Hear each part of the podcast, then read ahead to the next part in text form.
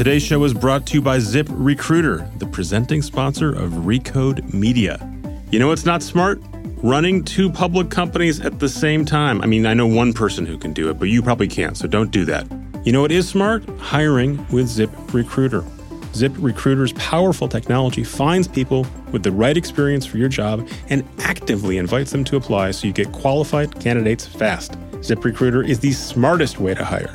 And now our listeners can try it for free at ziprecruiter.com slash Peter. Today's show is brought to you by Hilton. When you travel for work, do you stay by the airport or do you stay downtown? Do you take your clients out for dinner? Do you have room service? Should you pack your swimsuit? How do you answer these questions? Just ask yourself, what would the boss do? Here's the answer the boss would choose Hilton. Hilton has modern meeting spaces and amazing pools and everything else you need to get down to business and a little pleasure. So check out Hilton Hotels and Resorts and travel like a boss. This is Recode Media with Peter Kafka. That is me. I am part of the Vox Media Podcast Network here in Fashion Week in New York City at Vox Media headquarters. My standard ask is if you like this show, tell someone else, not me. Can tell me too, but tell someone else about this show so they can listen to it for free. Thanks. I'm here with Imran Amed, who, among other things, is editor in chief of the Business of Fashion. I was Googling him today. and I saw a Guardian headline. Imran, do you remember what this headline says? Yes. It describes you as fashion's most influential man. Mm-hmm. So that's why I dressed up today. What do you think? You look great. I look great. I, I was- Fantastic. there was a brief moment this morning. I said, "I'm meeting Imran. He's a fashion guy. I should I should dress up. I should dress nice." And I thought, the only thing dumber than a schlubby middle aged dad going to meet a fashion guy would be a schlubby middle aged dad trying to dress up for a fashion guy. I am you glad got you, me. came as yourself. I am in in my streetwear. Mm-hmm. You look lovely. What are you wearing today? I am wearing a sweater that I bought at this store called Joseph. Not, and I'm wearing not some- Joseph Abboud. Not Joseph Abboud. It's Joseph, a London chain of boutiques. They have an in-house brand which I really like, and I'm wearing some APC jeans. I've heard of APC. Mm-hmm. Here, I'm going to further explain my fashion ignorance. You're here. It's New York Fashion Week. Yes, it which is. is ongoing, ending It ends tomorrow. you threw an event here. Often, when I have a guest on, there's a lot of overlap between. If I have an editor of a, a publication, there's a lot of overlap between that publication and maybe my listenership. I'm guessing less overlap, but not entirely uh, a lack of overlap. But just so people understand, you're here because I am the editor in chief of Yep. the Business of Fashion. which is a trade publication. Can I call it a trade publication?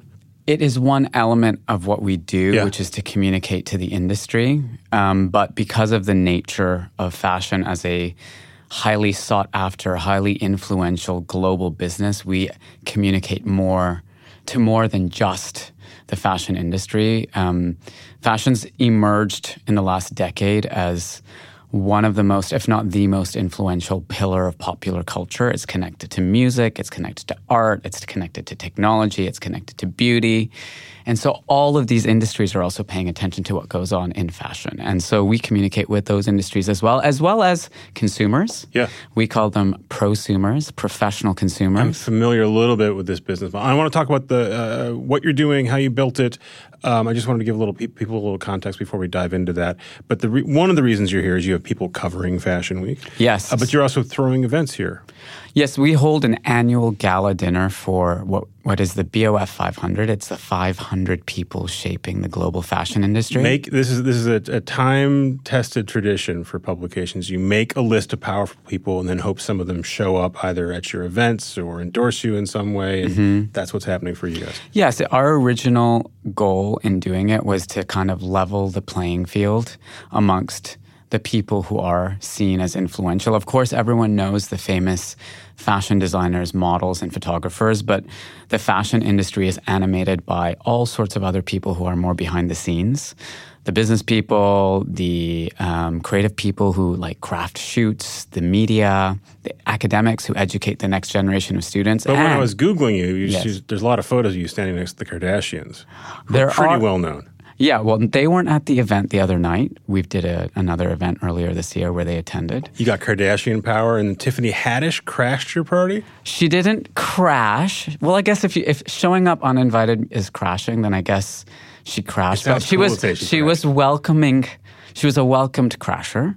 Uh, she came with the stylist Law Roach, who was very very welcomely invited. So you throw on an event like that. Do you make money from throwing an event like that, or that's sort of part of the entire gestalt of what you do, which is what you tell me rather than me tell We you. uh, so the the BOF 500 ends up being supported by partners, so Uh-huh. it is a profitable enterprise.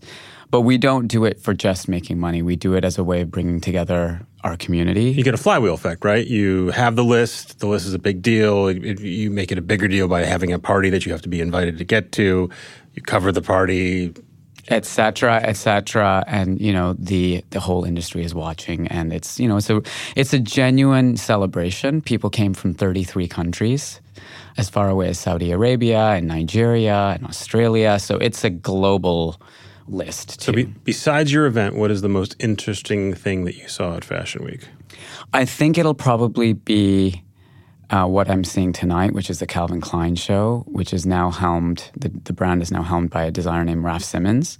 So I can't really speak about that yet because I haven't seen it. But on Friday night, Ralph Lauren celebrated his 50th anniversary with a quite spectacular show uptown in, uh, I saw Central pictures Park. of that in my Facebook feed. I, I- there, there. I'm, I'm, I'm one level connected to you. Mm-hmm. So that was pretty amazing because um, there was quite an amazing crowd there. But you know, it was a real, it was a real testament to what he's built. You know, in 50 years, this like iconic American brand. It was a special moment. There's multiple fashion weeks around the world. We were talking about this beforehand, and the point of having a show like that and having it covered is what are these? It, I know, like when the in the auto show, right? They'll show you concept cars that will never be created. CES shows you stuff that's never going to show up in your living room, and then they also talk about what actually is going to show up 18 months from now. Is that the same idea for this? Originally, Fashion Week was for the industry. And so it was when buyers and editors would sit and watch a fashion show and see the clothes that would be available six Right, so months you'd literally be saying, "I would like to order this. I wouldn't like to order Exactly. All of that is changing now because Fashion Week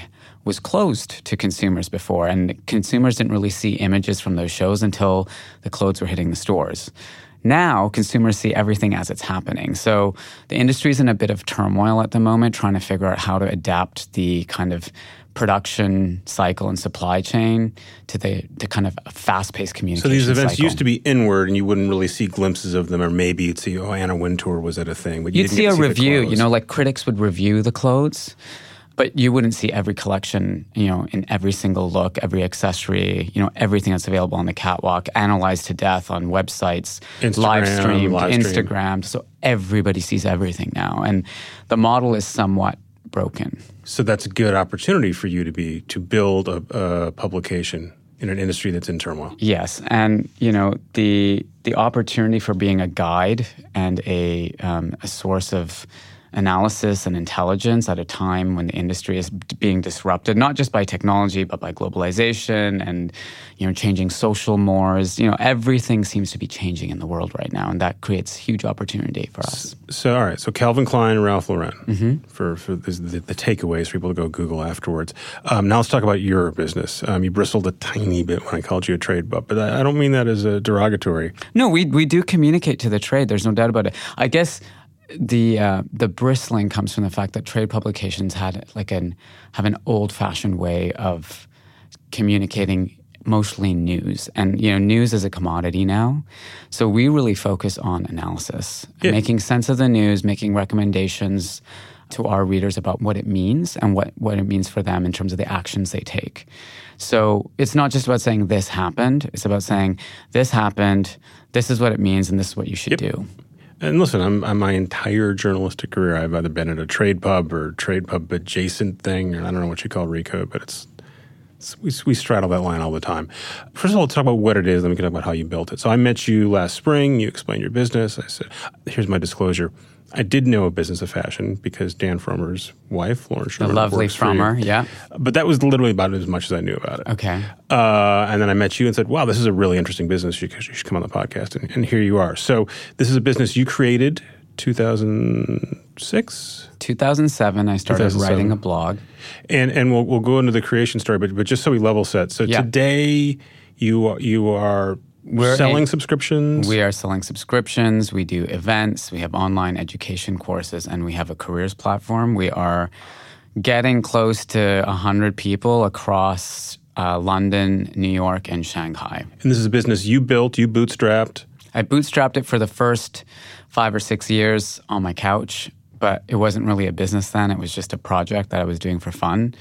We raised uh, some money in 2013, and I've Not been much, right? Like not that like much. like next to nothing by 2013 slash 14, 15 I media mean, standards. Not not that much money. A couple million bucks, right? two and a half million dollars. We did a subsequent Series A round, which wasn't that much money either. And yeah, we've been building it together You own it with, with your investors. Have a, with our a piece of it. investors and with uh, obviously our team. Not well. part of a conglomerate. Not no Condé Nast, no Hearst, no no, big media. So at the one point, well, it's very impressive to employ 100 people, having mostly built the thing on your with your own money. Both cool that you have done it without the aid of a giant media company. Um, maybe scary. Maybe there's a lot of upside now as you see the travails that pretty much every big media company has. um, trying to support their publications, and and you make most of your money today. How? mostly through subscription products. We have two main subscription products. One is sold, um, one is a content product that's mostly sold to end users. Um, and then I that's standard subscription, right? I pay you X. How much is a? Is, I think you two hundred and forty right? dollars a year. And that scales up and down. There's like a student Scales price. up and down. Students get it for free. Uh-huh. We want students to start reading it as soon as they're starting to get interested in the industry, and we'll build a relationship from the very beginning. But the standard rack rate is 240 bucks a year. Yeah. That gets me access to the website and and events, you know, online access to some of the events. They get access to, you know, paid annual subscribers get the two print editions that we do. You know, we do some content that's exclusive to members only, and some that's open and hits a metered paywall. and this is a new And over- model for you, right? Like this is only the last couple of years you Yeah, launched we so we launched that in October 2016, and it's you know it, it's already become the biggest part of our business. It's um, a really it's a really nice business model for a business like ours. And By the way, every this is I think the, the- half jokingly, I think every nearly everyone who comes into this room to podcast now has a subscription business. Um, they either have launched or are about to launch. Yeah, yeah. We um, we decided about three years ago that it was the right move for us to make. We spent a lot of time thinking about how we wanted to do it, how we would communicate it to our community, which was used to getting everything for free up until that point. And we're really, really pleased with the results. It's been it's been phenomenal. And then you have other other other revenue streams. You mentioned so then we have board. yeah so we have a we have a product that we sell to companies as well and companies can now buy a page on our website which is like an employer branding kind of page and there's different modules that companies can add to that so they can buy access to all our content for all their employees and or they can buy access to our jobs advertising service which is called BOF Careers which is an you know it's like a very very beautiful experience to talk about what it's like to work in a company there's video there's content that we've created there's you know descriptions of the executives there's links to news and info anything if you were interviewing for a job anything you want to know about the company is on that page And how many readers do you have? We have over 1 million unique readers and then and then what percent of those are subscribers? I don't disclose the subscriber figures, but we have, you know, coming on half a million daily newsletter subscribers. And they are not all paying subscribers, but a lot of that leads to the conversion. Who are you displacing? Who are you competing with? You're competing with everyone, right? But in the core sort of, and that's your, your core business, right? Is covering the ins and outs of the fashion industry. So I'm assuming you bump up against people like Women's Wear Daily. Who else is who are, are you competing with for people's time and money? You know, there is or there has been a, a tradition for a hundred years of you know trade publications focused on this industry in lots of different countries. So yes, Women's Wear Daily is here in the U.S., but there's also the Journal du Textile in France, and there's Draper's Record in the U.K., and there's their equivalents in Australia and Germany, and so. On the kind of traditional B2B trade publishing side of things, you know, those are the players we tend to bump up against. But our, you know, BOF Careers, the platform for companies, it competes mostly with LinkedIn. Our events business competes with the likes of, you know, TED and the New York Times. So, each of our businesses competes with different kinds. When you say competes with TED or the New York Times, is someone deciding to spend ten thousand bucks to go to TED or to one of your events? Yeah, so our you know the ticket price for our event is six thousand pounds. So it's the same. It's in the same kind of bracket. That's in the code bracket. yeah. You're So it- competing with me. Yeah, it's a, and we're competing with you. And people choose, you know, people's time is limited and all of the different products that we have, it's a lot of it is about limited time. So there are people who choose between, you know, spending time at TED or spending time at, you know, our event, which is Let's say, called say Voices. code versus BO, BOF. That sounds better, right? Code versus the Code BO? conference. Yeah, I haven't been. We'll get you in. We'll, we'll figure out a ticket for you. You can go as press. Um, here, I want to talk about how you started the business, but we are an ad based business. So let's take a quick break so we can hear from a fine Code Media sponsor. Today's show is brought to you by Zip Recruiter, the presenting sponsor of Recode Media. You know what's not smart? Bringing your new smartphone into the shower. Don't do that. You know what is smart? Using ZipRecruiter to hire for your business. ZipRecruiter doesn't depend on candidates finding you, it finds them for you. Their powerful technology scans thousands of resumes to identify people with the right skills, education, and experience for your job and actively invites them to apply so you get qualified candidates fast. Then ZipRecruiter spotlights the top candidates for your job so you never miss out on a great match. That's why ZipRecruiter is rated number one by employers in the US. Who rates them number one? Trustpilot. They rated hiring sites with more than 1,000 reviews. That's who. ZipRecruiter is the smartest way to hire. Now, our listeners can try it for free at ziprecruiter.com slash Peter. That's ziprecruiter.com slash Peter. I'm back here with Imran. Imran, I love hearing creation myths slash stories. Um, what's the best version of your creation myth? Okay, without extending it out over We too long. Um, well, essentially, I was a McKinsey consultant, and I'd been a career consultant both before and after business school. I was, I'd had my fill of consulting. What And did you have a specialty within McKinsey? I didn't, and that was part of the challenge. I was parachute you into whatever business you I did, tackle for three yeah, months. I did pharmaceuticals. I did, you know, uh, financial services. I did real estate. I did construction, and I did that all over the world. And it was amazing for a few years. Some people love that life. It's a great life until a certain point when you know you reach a certain point in the career at McKinsey where you have to choose a sector. And as I went to try to choose a sector, there were no sectors I was really passionate about. You know, and I was always interested in working in creative industries. At the time, um, McKinsey didn't really have much of a presence in in the fashion industry, and so I mean, Say something good about consultants because the standard, the in the way I cover, end up covering stuff, and the way I talk to people about stuff, when when the consultants are brought in, it's either an ass covering exercise to tell someone to do something that's very obvious, it's to give someone advice that's actually not very useful, and or it's to fire people and then to give them cover to do the. I guess that's also ass covering, but presumably there's actually a value that that good consultants are giving companies who pay them as well. Yeah, I think if you have the right kind of relationship with your consultant and you listen to them, I think a lot of times the problem for consultants is when you know all this work is done and the advice is is not really followed or taken and there's no actions taken from it. But you know, I have seen over my career relationships between a consultant and an, a CEO where there's a genuine trust-based relationship.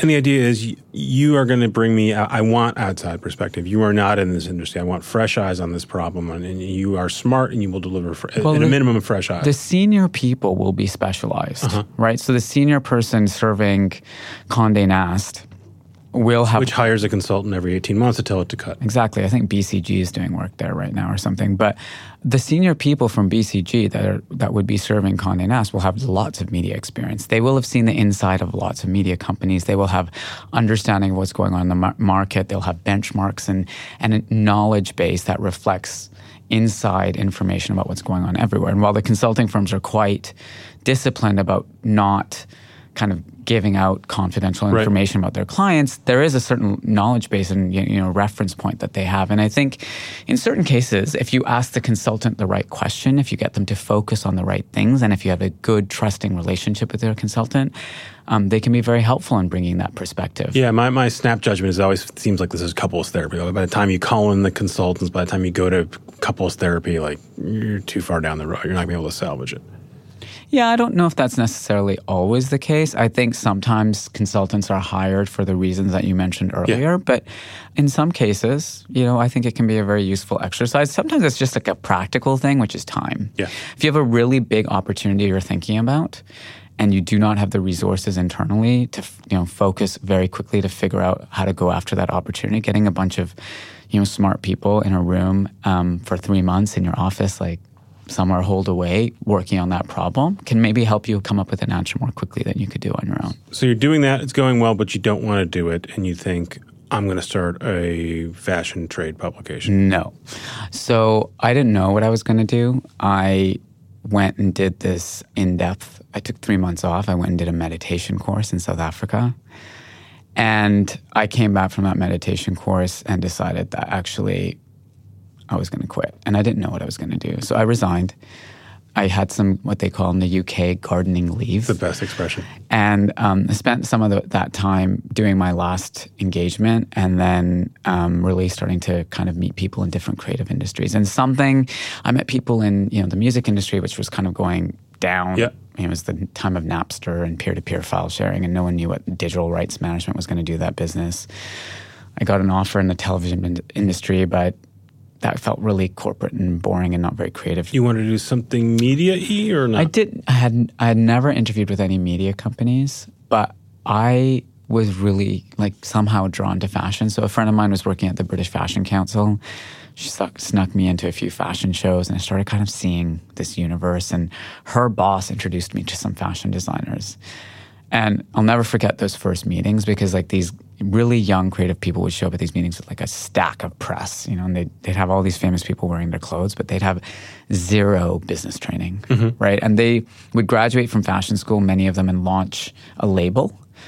Uh, and that's what they'd call it, a label. And they wouldn't have the first idea of how to turn that label into a you know, a like a lot of the creative business. pursuits, right? Like if you're an artist, if you're a maker, uh, for a lot of people, even still today, it's it's it's looked down upon to think about the business. Someone else should be handling the business. There's a new breed that says, "Oh no, m- the business is a fundamental part of the creative process. They're they're intertwined." Yeah, and so ten years ago, I think in the fashion industry, creative people used to look down their nose a little bit at the business people, but in the last ten years, I think that's really shifted. So and you thought, okay, so this is cool. Watching people make stuff is cool. I want to do that, or I want to be adjacent I, to it. I wanted to be the business partner to a designer. That's what my original idea uh-huh. was. So, like, lots of most talented fashion designers historically have had a kind of counterpart. And I thought, well, you know, there's, you know, Marc Jacobs had this guy named Robert Duffy, and Yves Saint Laurent had this guy named Pierre Bergé, and Tom Ford had this guy named Domenico De Sole. And so I thought maybe if I met a fashion designer that I had a good personal connection with, that I could play that role. And then that evolved into an idea for setting up an incubator for young fashion designers. So I tried that for eight months and it didn't really work out. All those things seem like better ideas than starting a, a media public. This was 2005, 2006, 2006, 2006. And so in the time when I was on this little adventure, I was keeping a personal blog for my friends and family. And I'd be like writing little tidbits on about Blogspot. Uberkid.typepad.com. Typepad, oh, excellent. Yeah. And uh, I really somehow enjoyed the process of like uploading the photos and writing things. And I'd always kept a personal journal. So the idea of like re- reflecting on things and taking time to kind of figure things I out. I remember now there's this boomlet of people saying, I am going to keep a blog. And then almost all of them stopped blogging because they realized no one was reading their blog and no one cared. And so that's not what happened with me. So when this company that I was, this incubator I was trying to set up didn't work out, I took the password off my blog. I erased all the like personal stuff, which is my friends and family, and I just started writing um, a blog and I called it The Business of Fashion. And what was the thing people were responding to at first? What were they reading? It was such a hodgepodge of things at the beginning. Um, the first thing that got a lot of response was a series I called How to Set Up a Fashion Business from Scratch. It was called The Business of Fashion Basics. And that got a whole bunch of comments underneath saying, We want more like this. Yeah. And really, the whole you know business has been built through this dialogue with the readers and getting feedback from them right from the very very beginning. People were interested in the analytical take that i would um, use on, on, on reflecting on the fashion industry.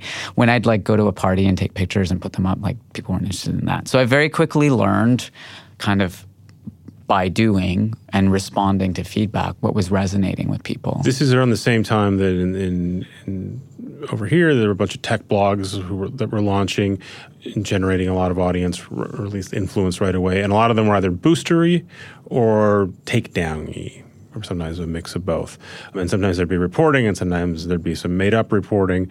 But a lot of it was a, a, a common theme that, that undergirded a lot of it was we are going to take down the existing publications. We're going to take down Time Inc. We're going to take down the New York Times. And even though our readership is 50,000 people, we had this outsized influence, and it was very much an us against them, David Goliath, asymmetric thing. Was that part of the appeal of what you were doing? I don't think so. I mean, I think what people were coming for, and it was very much built by word of mouth. There was an email newsletter from the beginning that people would share was just a different perspective. I think. But you were setting yourself up as oppositional to the existing trade publication. It wasn't or, set up as a, a trade publication or right. business at all. It was just a project. For the first six years, there was no business model. Here are my thoughts. This is interesting to I'm me. I'm just writing what I think. Yeah. And I think in an industry that sometimes has suffered from a media environment that's very much, you know, in the pockets of the big brands, um, is very hard for people, you know, if your business is based on advertising, to you know be critical. So tease that out a little bit because it is what I was sort of getting at, right? So when you say in the pockets of big brands, do you mean the designers, the advertisers, and they're often the same thing? Well, like if you think of the big fashion magazines, those have traditionally not made money from subscriptions. They've made money from you know very very big advertising relationships with the big fashion brands. So you're talking about a Vogue or publications like that that are both getting advertising from people like Calvin Klein or Ralph Lauren or whomever, and then deciding to showcase their work. Yeah. So there's, I mean, and, and it's a perfectly valid model, uh-huh. right? It works. It just means that that content you create is going to be, you know, almost by definition, complimentary and celebratory, and you know, it's not the content's not there to take a kind of objective position on the industry. The content there is there to help sell and position the brand or the products of those brands as desirable. And that's what, you know. so you don't have those relationships. You're outside that world. And are you consciously saying, because that's not the case, I'm going to carve out my own space where I can be mm. critical or it was really you know I wish I wish I knew what I was doing at the time but you have to remember I didn't know anything about fashion yeah. I didn't know anything about media and I didn't know anything about technology so this I was a good way to start a company yeah this was just uh, uh, you know the mindset at the time was like I'm enjoying this and people are leaving comments and I'm getting into like a dialogue with these people and they're all over the world and there's this clearly other people who are interested in this intersection between the creative and the business side. And you're writing under your name; people know who you are.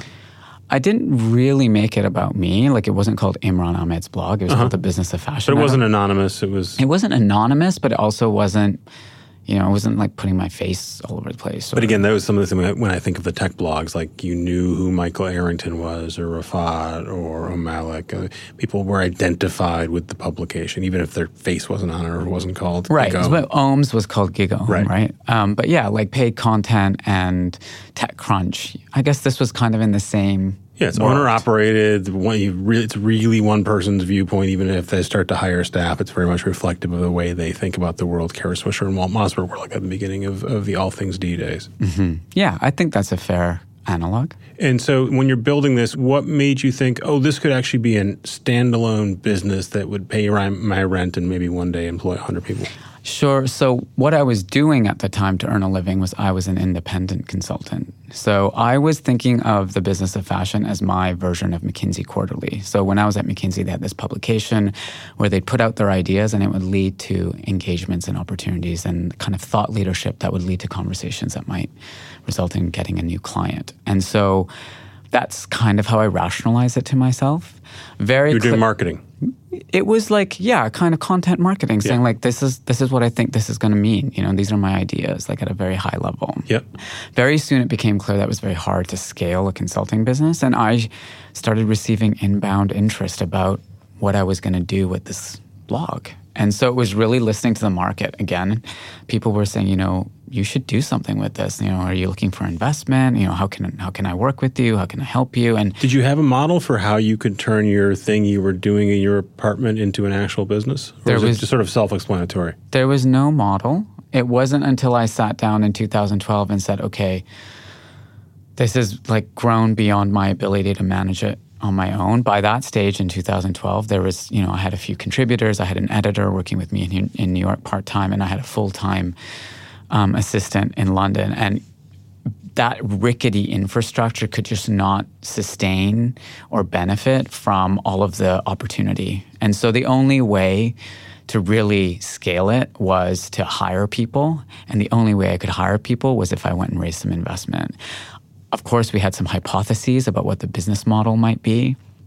But you know, back in 2013, 2012, 2013, like going and raising money for a media company wasn't wasn't easy. You know, it, it wasn't was, easy. Although you were catching the upswing, right? Because then it sort of got easier and easier. At least you saw bigger and bigger rounds going into things like BuzzFeed and Vox Media which is still here today, uh, to the point where by 2015, right, they're raising tens of millions of dollars in a round. So it, it went from something investors wouldn't touch to something they were quite excited about for a little bit. A lot of them were very enthusiastic about Facebook, which is a funny thing to say in late 2018. Um, but that was a big hypothesis. Were, were the people saying, "Oh yeah, you got to figure out how to make this a mobile product, or you got to figure out how to get Facebook distribution"? I think people were interested in two things. They were interested in the brand that had been developed, and there was a real resonance of this thing, the business of fashion. There was a real emotional connection that you know BOF had with you know the fashion world, and there was also a you know a genuine community. So people saw those core assets, and they said, okay, you know, let's see, let's see what this guy and his team can do. Yeah. And did you? So you raised money in 2012. Yeah. You've got closed pay, it in 2013. You've got a paywall four years later. Did you see that was that part of the plan? Like this will be a free product, and eventually we're going to ask people to pay. Yeah, I always knew at some point we would start charging for the content. The question was when. And back in 2000, 13 we had like 100,000 unique visitors a month. So we really in the first in the early years needed to scale the content from like a couple of articles a week to a more steady flow of content and two we really needed to scale the audience. And so our focus in the early years post investment was really on how do you grow this content without diluting the quality. Let's make more stuff, make more good stuff, attract more readers, and eventually we're going to ask some or all of them to pay us for this content. Exactly. And we, of course, played around with different types of content, uh, native content, you know, sponsorship, advertising. We tried lots of things. We still do some of those things, but the real focus of the business is now on the subscription business, which is, um, you know, the kind of main driving force. Today's show is brought to you by Mack Weldon. They make the most comfortable hoodies, sweatpants, underwear, and socks you'll ever wear. If you've listened to the show before, you know that I buy Mack Weldon products myself. Wear a lot of socks from them. They're awesome. There's a line of silver underwear and shirts made from naturally antimicrobial fiber that actually eliminates odor. Mack Weldon believes in smart design, premium fabrics, and simple shopping, and they are easy to buy. Go to mackweldon.com. You'll get 20% off your order with the promo code RECODE. That's mackweldon.com, promo code RECODE. If you don't like your first order, this is amazing. You just keep it. Mack Weldon will send you your money back. It means you get free clothes. But you'll like them. You'll keep them. Get 20% off at mackweldon.com. Use the promo code RECODE so they know I sent you there. That's mackweldon.com, promo code RECODE. None of this is easy. It's all hard, and it's hard to get people to pay for this stuff. It seems like if you're going to ask people to pay, your best bet is to do it in a trade environment where you've got a uh, people are used to paying for things. They might be asking their employers to pay for things. Maybe they're expensing something. Was that part of your thinking? Absolutely. But we were also conscious that there you know, people, while people had become used to paying for media, there were, you know, we had to think about what people were already paying for different products that were available in the market. And you know, it wasn't 100% clear. Like you, you don't, when you're choosing a pricing for your your product, it's you know when you you just kind of have to kind of guess. Yeah. Really. Did you? What was your initial? Pro- you're at 240 now. What did you go out at? Well, what we did is, you know, we were really conscious of the fact that for almost 10 years the content had been free, and I really felt a strong obligation to our original readers who had been following BOF from the very beginning to kind of acknowledge their commitment and loyalty because you know they really built the brand and the business they're the ones who shared the content spread it around talked about it with their friends just like you asked everyone to yeah. do with your podcast it, it's really a Still word of free. mouth word of mouth brand so we did an early bird offer where you know if people signed up before the paywall actually went up, we gave them a 50% discount on their first year. So like a fan club, early adopter. Yeah, it was basically like, you know, it's this is the next natural step in the journey of yep. BOF. Many of the readers had been following since the beginning and actually I think a lot of them decided to sign up because they really believed in it and then it had become such a you know critical part of their daily professional life that they wanted to support the continued existence of this thing that had become a critical professional tool. So does the content change once the wall goes up? Once you have a new revenue stream, do you go, yeah, let's write this article. Maybe we weren't going to do it prior to this when we were dependent on ad revenue, but now I feel there's more freedom to do that. Or are you doing the same thing you always were? I think the core focus remains the same. However, the really nice bit about putting up a, a paywall is it ups the ante in terms of the, the, whole the whole editorial team. I think feels a much stronger responsibility now that you know people are paying for this stuff now. You know, it's not you can't just get away with um, Slapping something up. No, we, we take it all very seriously. And our subscription product, membership product, is called BOF Professional. And in and around our editorial meetings now, there's a, a phrase of being professional grade. Is this uh-huh. professional grade?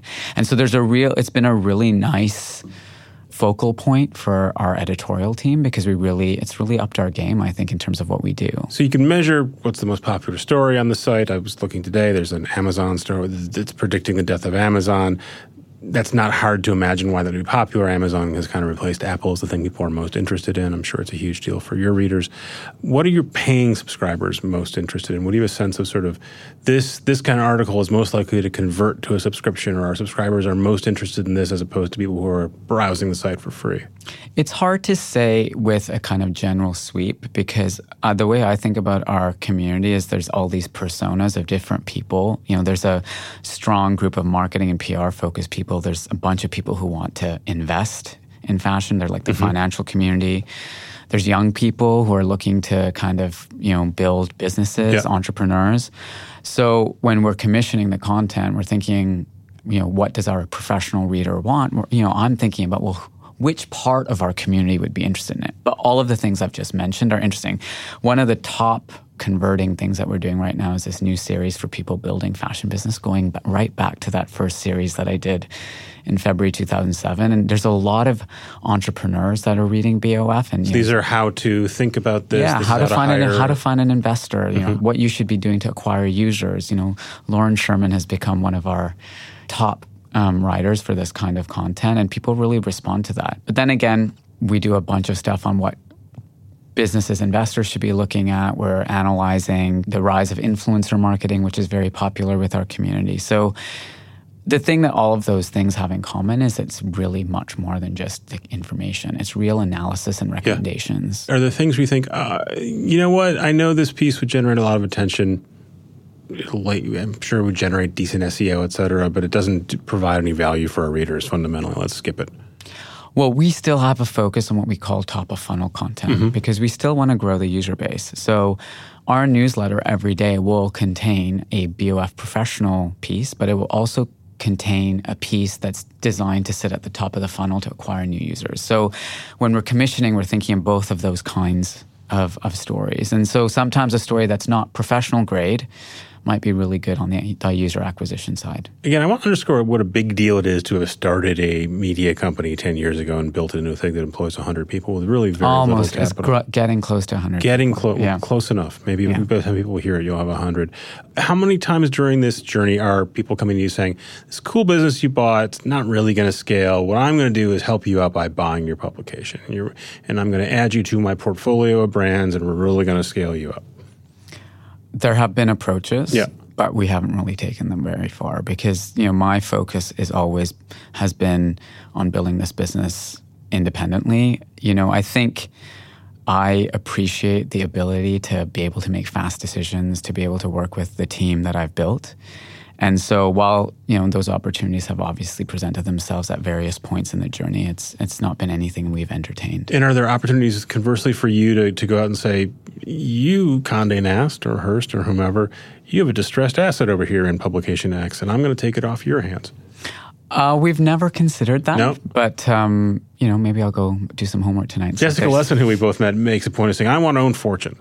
Oh, Um, really? yeah, and I, I don't think she actually wants to own Fortune, but it's a nice sort of big, hairy, audacious goal to sort of say, we're whatever size we are today, we, we want to be much bigger. It's aspirational. It helps us both internally and externally. I'm making all this up, except that she says that.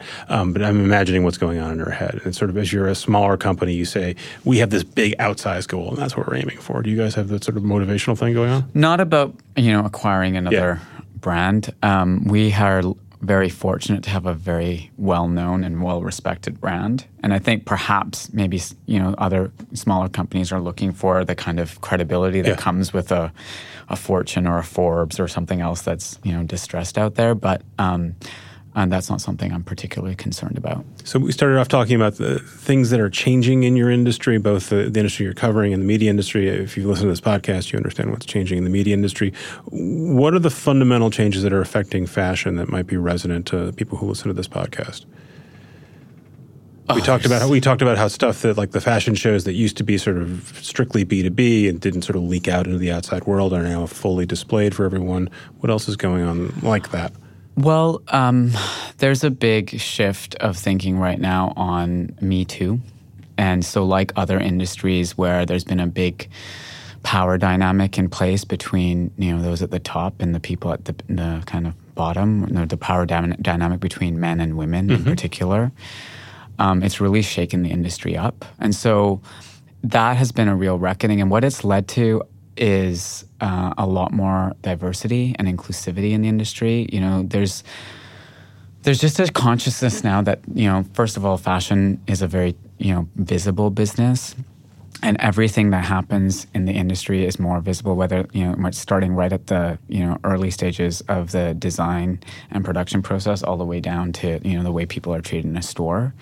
And so, when you have visibility across across the entire value chain of a of a, a business, a, an industry rather, like the fashion industry, then there's a lot more need to be accountable back to consumers. So whether that be, you know, the way the images are created and who's creating them and what's going on between a photographer and a model, whether that be you know the people making the clothes in you know a factory in Bangladesh and that you know you know making sure that they're paid a fair wage and they're treated properly, or that be um, the way people um, are operating in the retail environment. All of that has now become open and visible to And everyone. it's at least discussed.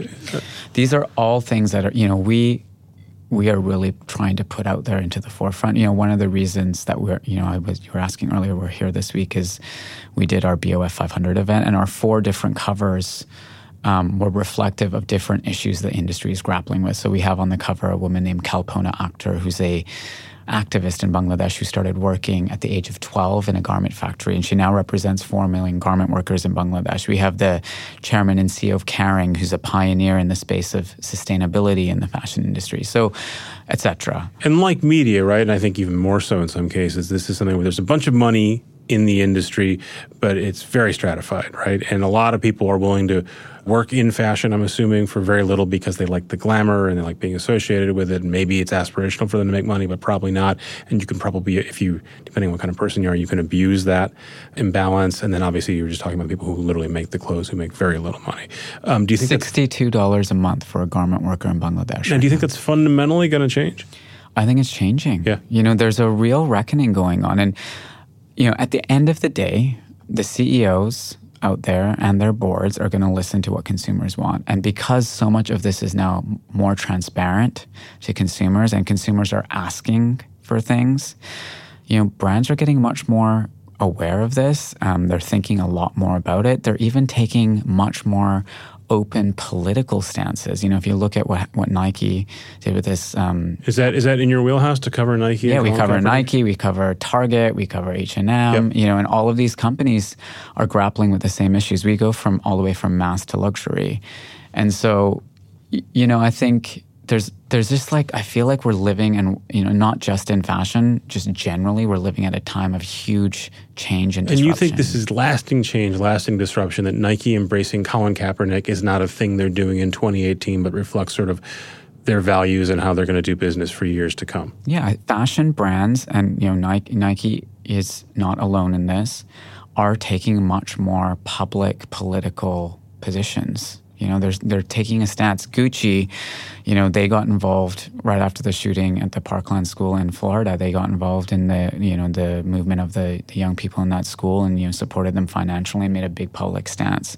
When the immigration ban uh, happened um, early last year, you know, after a bit of coaxing, a bunch of fashion companies came out and spoke out against it. So there's just a more, you know th- this idea of activism and um, is kind of coursing through the world right now, and, and that's not no something exception. that's not something you expected to cover when you launched this thing. No, it's been really really fascinating. And then in terms of other forces, there's obviously technological disruption. There's the rise of the Chinese market, which now drives like a huge portion of the growth in the industry. And there's an obsession with millennial consumers and now their younger brethren, the Gen Zs. Gen Z familiar to people, not familiar. We've discussed that on, on this podcast a few different times. I'm particularly fascinated by Instagram and Facebook and what those things can do as, as commerce businesses. Is that a focus for you guys? It's something we've looked at. Um, up until now, neither Facebook nor Instagram have proven particularly sell, uh, successful at actually selling stuff. But there are a lot of brands now who are figuring out how to use those platforms. They use those platforms to promote their brands, but the the transaction right, they're not transacting yet. Yeah, but undeniably, particularly Instagram has become incredibly important in the in the kind of exchange of information between brands and consumers. Um, so Instagram just announced, I guess, formally announced we're going to do a shopping app. Do, does did that they announce that, or was that a rumor? I, well, it's been reported by Casey Newton from The Verge, so I'm taking it as fact. I don't know if it's formally announced. Yeah. It seems obvious they would want to do that. Does that make sense to you as an actual sort of commerce channel? I mean, I if it's true that they're launching a completely separate app to do commerce, I I'm not sure I understand that strategy because the consumers are all on the app right. on Instagram. So you know the question is is how do you how do you connect those two things because i think the most natural place to kind of you know where where the desire is created. Right. Let me buy the thing while I'm looking at the exactly. Why do there. I have to go to a right. separate app? So I guess we're going to have to wait and see what Instagram eventually announces about their strategy. But I think it's going to be really important that there's not a ton of friction between the desire and the transaction. Do you spend much time looking at Silicon Valley? I mean, do you have people uh, who are based there doing reporting, or is that kind of adjacent to your core stuff, which is no, where the fashion I mean, technology is? and the disruption of social media and all of the other technologies that have been emerging are a big focus for us. We don't have anyone based in Silicon Valley, but that doesn't mean we can't cover the impact. We have relationships with all the big social media companies of Facebook and Instagram. And, you know, that's become, you know, a big part of what we're known for. Even back in the early days of BOF,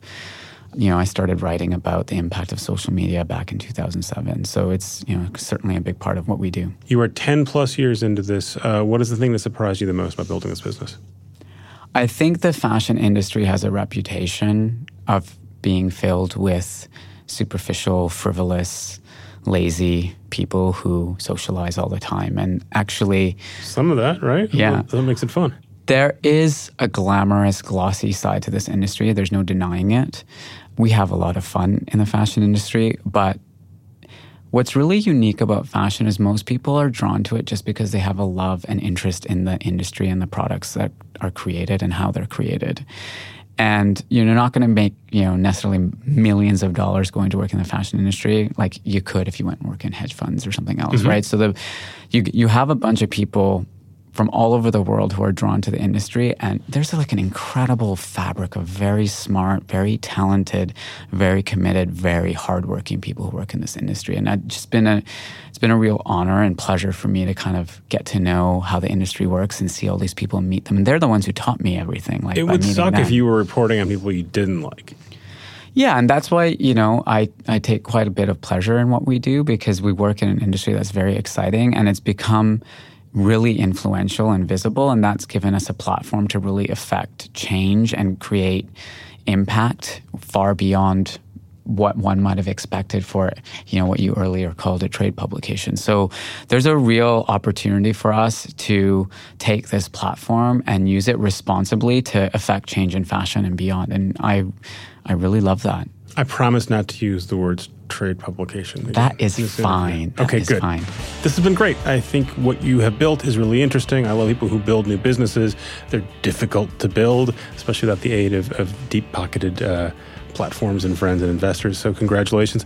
Thank you for your time. Thanks for coming on. Uh, and thanks to you guys for listening. Thanks to our sponsors. Thanks to Cadence 13 and Vox Media, who bring those sponsors to you so you can listen to Recode Media for free. Joel Robbie edits this show. He's awesome. So are my producers, Golda Arthur and Eric Johnson. Thanks again, Imran. Thank you. This is Recode Media. We will see you next week.